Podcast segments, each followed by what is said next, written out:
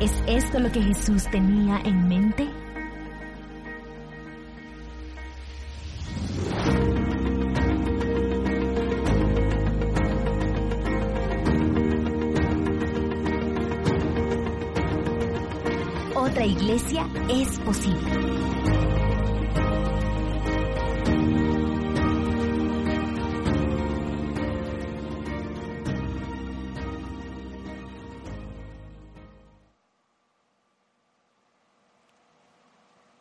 Iglesia.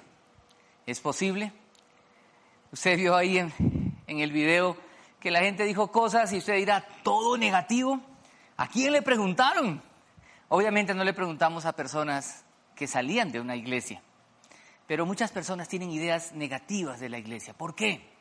Porque cuando alguien tiene que hacer una invitación siempre tiene que ser algo como camina al cine? Bueno, cuando se puede ir al cine, ¿cierto? Y camina al cine o ahora dirá un asado al aire libre un momento para ver una película, disfrutar un día de paseo, pero pocas veces usted va a encontrar que alguien dice, lo invito a una iglesia, porque la gente dice, ¿a una iglesia? ¿Y eso como para qué? Porque una iglesia es sinónimo de lo que hemos visto. Muchos piensan, qué pereza, qué aburrimiento, qué jartera, pero ¿por qué? ¿Esa es la idea de iglesia? Quiero que pensemos en esta serie en esto, de verdad. Y cuando decimos otra iglesia es posible, sí, la iglesia que Jesús pensó. Quiero que pensemos en esto porque hay un texto en los evangelios, dos veces en los evangelios aparece la palabra iglesia. La primera vez es esta. Jesús le dice a Pedro lo siguiente, en Mateo capítulo 16, versículo 18, dice lo siguiente, Jesús le dice esto, yo te digo que tú eres Pedro.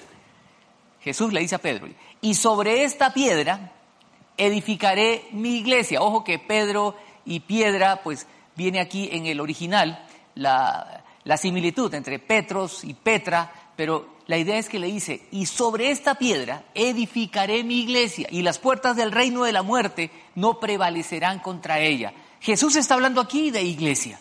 ¿Qué iglesia tenía en mente Jesús? ¿Una iglesia así, aburrida, harta, eh, manipuladora, donde la gente solo lo que hace es decir ojalá desaparezcan esos cristianos y esas iglesias?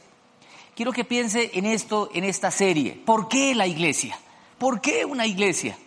¿Cuál es la iglesia que Jesús tenía en mente? El contexto de este versículo es muy importante porque es un diálogo que Jesús tiene con sus discípulos.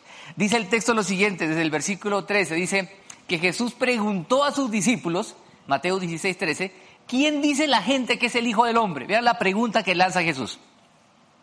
Si usted tiene Biblia puede buscarlo o ahí en pantalla también lo está viendo.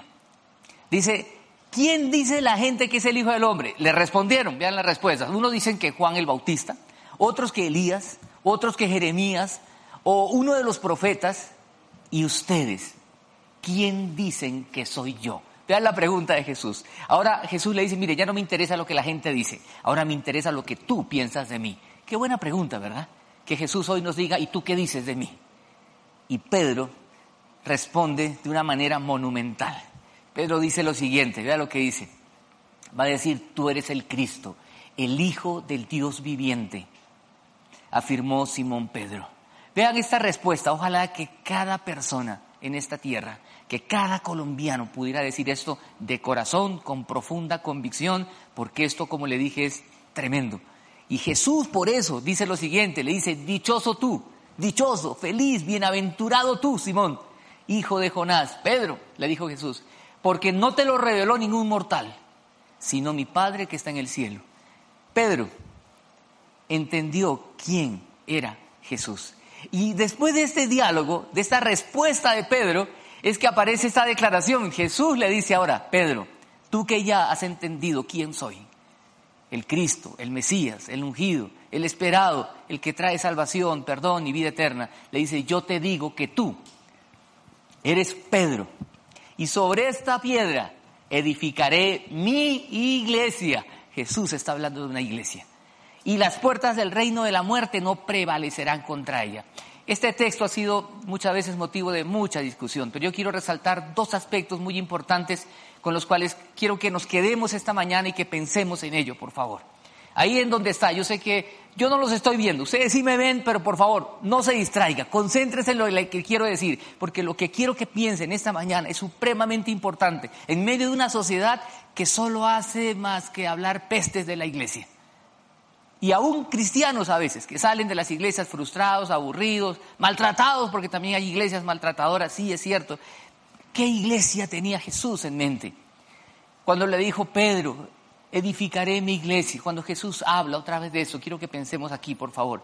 Cuando Jesús habla de iglesia, habla de un grupo de personas, de una comunidad a través de la cual Él usa como estrategia. ¿Para qué? Dos cosas quiero resaltar esta mañana. Lo primero es decirle, ¿por qué la iglesia? Porque en la iglesia personas sencillas, comunes y corrientes encuentran salvación, perdón de pecado y vida eterna como Pedro. Pedro era una persona sencilla, común y corriente. Un hombre no muy estudiado, un hombre temperamental. Usted recuerda a Pedro atravesado, bruto dirían algunos, ¿cierto? Pedro era de esos atravesados que reaccionaba de manera impetuosa. Tremendo ese Pedro. Mire, Pedro es el tipo de persona que muchos no reclutarían en su equipo de trabajo porque dirían, no, ese Pedro me va a armar aquí el zaperoco, como decimos. Ese Pedro va a comenzar a pelear con uno y con otro porque es atravesado, es temperamental, va a terminar hasta pegándole a alguien de pronto. Pero Pedro tenía un corazón lindo y Jesús trabajó con él. ¿Sabe por qué la iglesia? Porque la iglesia, a través de la iglesia, Jesús trabaja con personas como Pedro, como usted, como yo. Y cuando dice sobre esta piedra, sobre este Pedro edificaré mi iglesia, Mire qué especial, que fue Pedro quien dio un mensaje y más de tres mil personas se arrepintieron y decidieron seguir a Jesús. Más de tres mil personas se arrepintieron. Pedro fue esa persona. Me pongo a pensar sobre esa piedra edificaré mi iglesia, pues Pedro empezó. Por eso el libro de los Hechos empieza hablando de Pedro y luego más adelante, en el capítulo 10, usted va a encontrar como en la casa de un hombre llamado Cornelio, que ahora era no judío, también empieza a correr el Evangelio a través de esta gente, que pensaban los judíos que no era para ellos. Es decir, Dios llevando adelante sus propósitos a través de personas sencillas, como un hombre como Pedro. ¿Por qué la iglesia? Porque en la iglesia, escúcheme bien, personas sencillas, comunes y corrientes encuentran salvación, perdón de pecado y vida eterna. Por eso le dice, dichoso tú, Pedro, dichoso tú, feliz, bienaventurado. En la iglesia las personas podemos llegar a ser felices y bienaventuradas por la obra de Jesús en nosotros. Y eso no quiere decir que seamos exentos de dolor y sufrimiento, por favor, porque algunos piensan, venga Jesús y todos sus dolores desaparecerán. No, hay cristianos, personas fieles que están muriendo víctimas de esa pandemia. Pero quiero decirles, aún en estos momentos difíciles, uno puede ser dichoso, feliz, bienaventurado, porque en la iglesia, que es la estrategia de, Dios, podemos encontrar salvación, perdón, vida eterna y un propósito para vivir. Cuando Jesús le dice, Pedro, sobre esta piedra edificaré mi iglesia, quiero también dejar claro que la palabra de Dios nos enseña quién es el fundamento de la iglesia. Por eso Efesios 2.20 dice, edificado sobre el fundamento de los apóstoles. Pedro, y los profetas, siendo Cristo Jesús mismo la piedra angular. Y dice también el mismo Pedro en sus cartas, Pedro luego va a escribir primero Pedro, segundo de Pedro, lo animo a que lea las cartas de Pedro. Cartas que escriba una comunidad sufriente, que pertinentes y relevantes, muy relevantes para este tiempo. Y Pedro habla de que somos piedras vivas, edificados como una gran construcción, donde la base es Jesús. Por eso el mismo Pablo que escribió el texto que acabo de citar en Corintios, 1 Corintios 3:11, dice, porque nadie puede poner un fundamento diferente del que ya está puesto, que es Jesucristo. El fundamento es Jesús. El fundamento de esta iglesia es Jesús. No hay otro fundamento. Pero quiero que pensemos aquí en esto. ¿Por qué la iglesia? Porque en la iglesia las personas pueden ser transformadas. La vida es transformada. ¿Cuánto me alegra poder ver familias transformadas en la iglesia. Donde hay una iglesia, hay la oportunidad que la comunidad alrededor pueda vivir esta experiencia, la misma que vivió Pedro, y ser transformados, y que Dios lleve adelante sus planes y propósitos con cada uno de ellos. Por eso cuando pensamos en estos ya 38 años que tiene la confra, podemos mirar hacia atrás y recordar cómo familias han ido llegando. Yo llegué a la confra por allá en el año 94. Recuerdo algunos jóvenes, pequeñitos, otros preadolescentes, hoy ya están casados con hijos y qué rico verlos con sus hijos en la iglesia. La iglesia es ese lugar donde podemos crecer, donde podemos ser familia. En la iglesia es el lugar donde podemos ver cómo Dios lleva adelante sus propósitos en cada uno de nosotros. Yo no sé cuál sea su historia en este momento, su momento de vida. Lo que quiero decirles es que cuando tenía 16 años, conocí a Jesús en la iglesia. ¿La iglesia qué es? Un grupo de personas. La iglesia no es el edificio. No, la iglesia no es la reunión semanal del domingo. Es más que eso. Es mucho más que eso. La iglesia son las personas.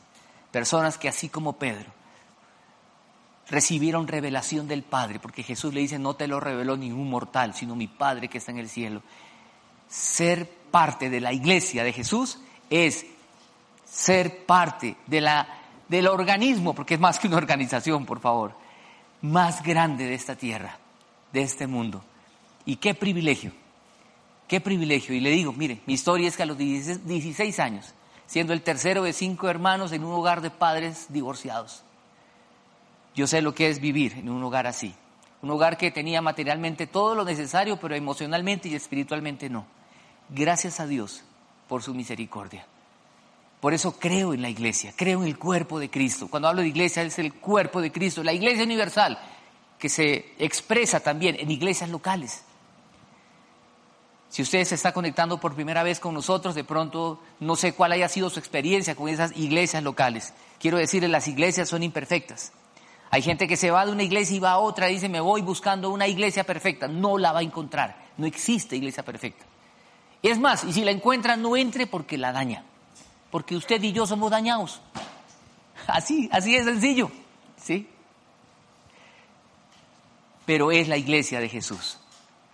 Y es a través de esa iglesia imperfecta, con errores, como Pedro, lleno de errores. Pero Dios cumple sus propósitos a través de personas así cuando nos disponemos a que Él haga la obra que Él quiere hacer. Por eso le doy gracias a Dios que en la iglesia encontré amigos. En la iglesia encontré mi esposa. A la iglesia llevé a mis hijos cuando estaban pequeñitos y doy gracias a Dios que ellos caminan con Jesús. Es la iglesia donde el lugar donde podemos seguir creciendo. Y vuelvo y repito, no es el cielo, por favor. Algunos dicen, ay, usted, por qué maravilla, eso es como trabajar en el cielo. Permítame que me ría porque mire, en la iglesia ocurre de todo también. Y usted lo puede ver en el libro de los Hechos cómo hubo problemas al interior de la iglesia. Hubo conflictos. Lea el libro de los Hechos y va a encontrar los conflictos que se dieron. Pero es la iglesia del Señor. Y es a través de esta iglesia que donde quiera que esté, hay una transformación en la persona y en la comunidad. Por eso, ¿por qué la iglesia? Porque la iglesia le da al ser humano perdón de pecados, salvación, vida eterna y un propósito para vivir.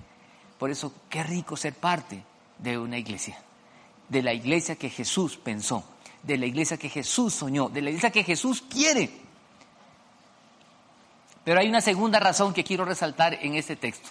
Lo segundo que quiero resaltar aquí es que cuando Jesús habla de iglesia, ¿por qué la iglesia? Porque cuando Jesús habla de iglesia, habla de un grupo de personas, de una comunidad, no de personas sueltas, una comunidad que le pertenece a Él, a Jesús, y Él la edifica. Muchas veces decimos la iglesia de fulano de tal, hablando del pastor, del barrio, lo que sea. Vea, la iglesia le pertenece a Jesús, es de Él. Y es una comunidad de personas que es de Él. Y Él la edifica. Jesús la hace crecer. En este tiempo de pandemia muchos han no, las iglesias se van a acabar, las iglesias son las que más están sufriendo. Sí, estamos sufriendo porque no podemos volver al edificio. ¿Cuánto anhelamos estar en nuestro edificio? Algunos pasan por el frente del edificio y me cuentan, mire, como dice un amigo que quiero mucho, me dice, me sudan los ojos pasando por el frente del edificio. Pero quiero decirles, la iglesia es más que el edificio. No, por favor, la iglesia somos nosotros, las personas, no el edificio. Jesús murió por nosotros, no por edificios. Y en plena pandemia, en vez de pensar que la iglesia va a desaparecer, no, la iglesia siempre ha crecido mucho más en momentos difíciles, de dificultad y de persecución. Hoy que no podemos reunirnos, estamos aquí haciendo todos los esfuerzos. ¿Por qué estamos en vivo hoy? Porque queremos interactuar con ustedes. Por eso les pedimos que escriban sus motivos de gratitud. Estamos, queremos buscar maneras de estar en contacto. Es mucho más fácil pregrabar y asegurar una calidad, pero queremos estar en vivo porque queremos conectarnos cada vez más y decirles que la iglesia somos nosotros. Y es la iglesia que le pertenece a Jesús y que Él la edifica. ¿Y cómo la edifica? Llevando adelante sus propósitos. Él tiene propósitos con la iglesia. Sí, y Él lleva adelante sus propósitos con pandemia o sin pandemia. ¿Cuáles son esos propósitos? Lo primero que quiero resaltar aquí es, vea, en una sola palabra es restaurar las relaciones que se perdieron en el principio. ¿Y cuáles son esas relaciones? Pues la primera es la relación con Dios. Cuando el hombre peca, se distancia de Dios, se aleja de Dios y se tiene que esconder. Por eso lo primero es restaurar esa relación y que cada persona pueda decir, Jesús, tú eres el Cristo, el Hijo del Dios viviente. Y lo diga no porque repite una frase, sino lo diga de corazón, de convicción, con una convicción profunda en el corazón. Qué belleza escuchar esto. Yo me pongo a pensar el día que yo escuche a mi nieto decir, Jesús es el Cristo, el Hijo del Dios viviente. Yo creo que de la emoción me infarto. Porque qué dicha ver generaciones, generación tras generación. Por eso qué dicha ver en la confra en sus 38 años, ya podemos ver hasta terceras generaciones Personas que llegaron con sus hijos pequeños, ahora los hijos ya están grandes y tienen hijos. Y ver al chiquitico, un mugre de cinco años, decir, yo creo en Jesús y cantar una canción.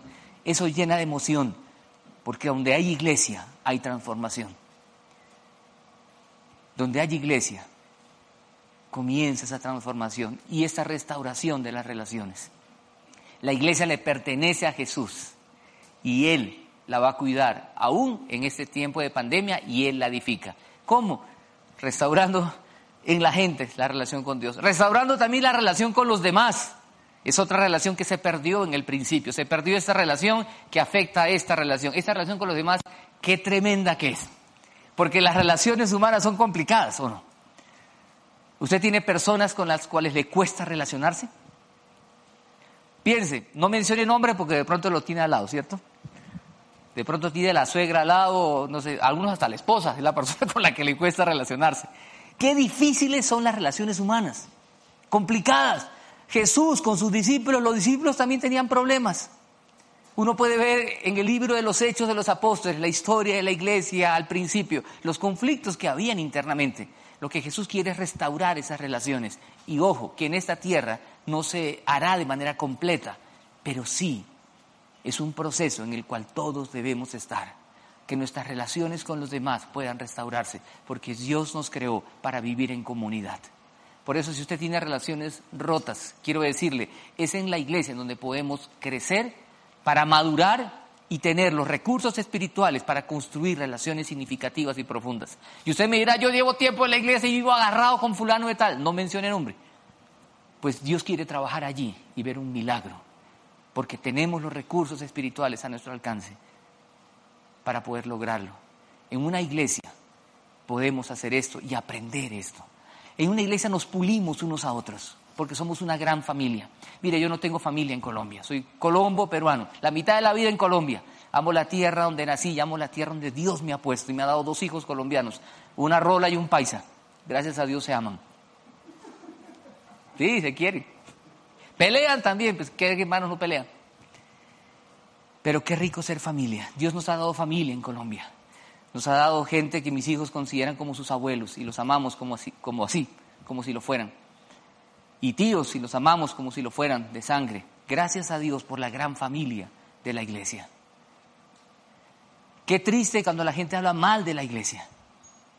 Como colombiano quiero decirle que cuando tengo la oportunidad de salir de Colombia, ya por mi hablar me dicen Colombia, no me dicen peruano. O sea, los peruanos que me escuchan dirán, este traidor, no, pues la mitad de la vida en Colombia uno tiene, aunque en Colombia dicen que hablo como pastuso, pero bueno, La cosa es que me dicen en el exterior que hablo como colombiano. Y lo que me da tristeza es cuando la gente comienza a asociar Colombia con violencia, con droga. No son pocos los que están metidos en eso y por culpa de esos nos estigmatizan a todos. Qué triste que por unos pocos que han deteriorado la iglesia, estigmaticen a la iglesia con todo lo que hemos dicho al principio en este video de introducción. Que la iglesia manipuladora, que la iglesia abusiva, que la iglesia aburrida. Esa no es la iglesia que Jesús pensó.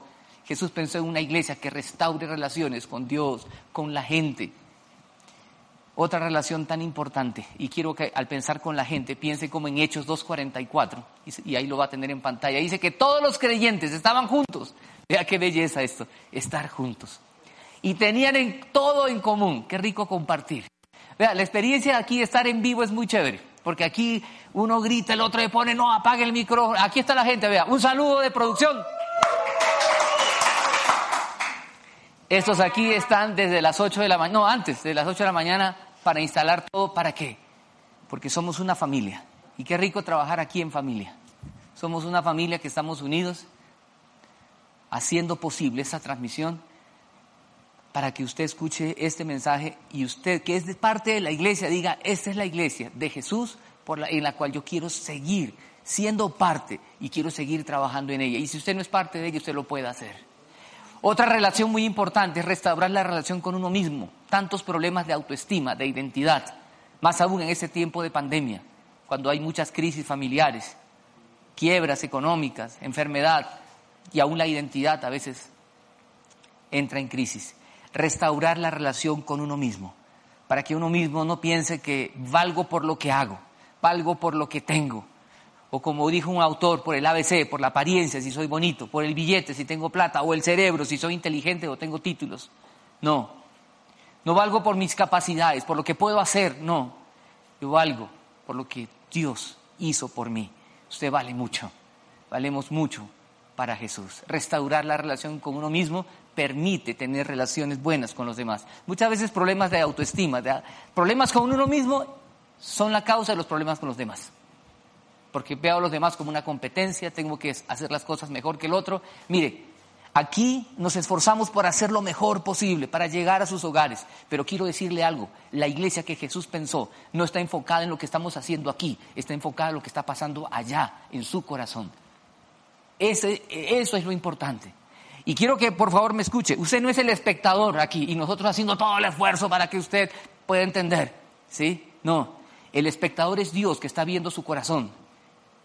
Cómo participó de la cena, cómo participó de la música, cómo participa de este tiempo donde estamos abriendo la palabra de Dios y diciéndole Jesús dijo, sobre esta piedra, sobre un hombre sencillo, común y corriente, edifica su iglesia, donde Él es la piedra angular, la piedra principal para restaurar relaciones con Dios, con los demás, conmigo mismo. ¿Y sabe con quién más? Con lo que hago, con mi trabajo, con lo que hago en esta tierra, con el rol que tengo en esta tierra.